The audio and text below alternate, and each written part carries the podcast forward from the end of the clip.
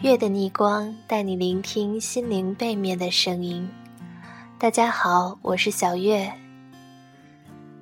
上一期节目，如果你的母语是非洲的孤独，选自离歌的《百合深渊》，他的文字小月特别喜欢，于是私信给他，他说好，我道谢，他回我不要客气。得到了他的回应，突然感觉浑身充满了精力和勇气。这是分享的喜悦，我的记忆里的主角已经可以和我共同分享那段美好了。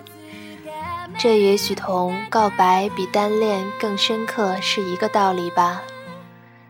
知道对方知道了，仿佛被赋予了无比的力量。我对他说。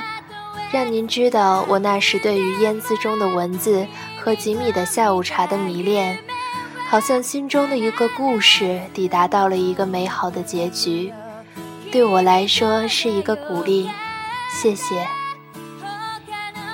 今天呢，想和大家聊一聊自由的话题。关于这个词，定义太多。今天我想说的是自由，做自己的自由。现实生活呢，对于人们社会角色的定义太明确，尤其是对女性的刻画，必须温柔、耐心，最好长发。着裙装呢，是对正式场合的尊重。记得看过一个视频，是一个美女转眼变成帅哥，脱掉高跟鞋，把头发剪短，裹胸，露出纹身，朋克造型。换了一个人一样，心想，原来女子也可以如此英气潇洒。记得一个朋友说过，趁年轻做一些自己喜欢又不影响别人的事，有错吗？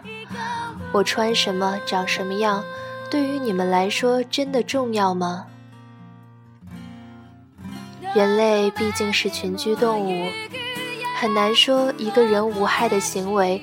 就对其他人没有什么关联，但是个性的自由和解放又对自己有着那么致命的吸引力。我们一方面不想辜负别人眼中的期待，另一方面又想成为心里藏着的那个真实的自己。曾经有冲动剪成短发，感觉清爽自在，但始终下不去决心。如何自由的成为自己想成为的那个人，也许是我们一生的课题了。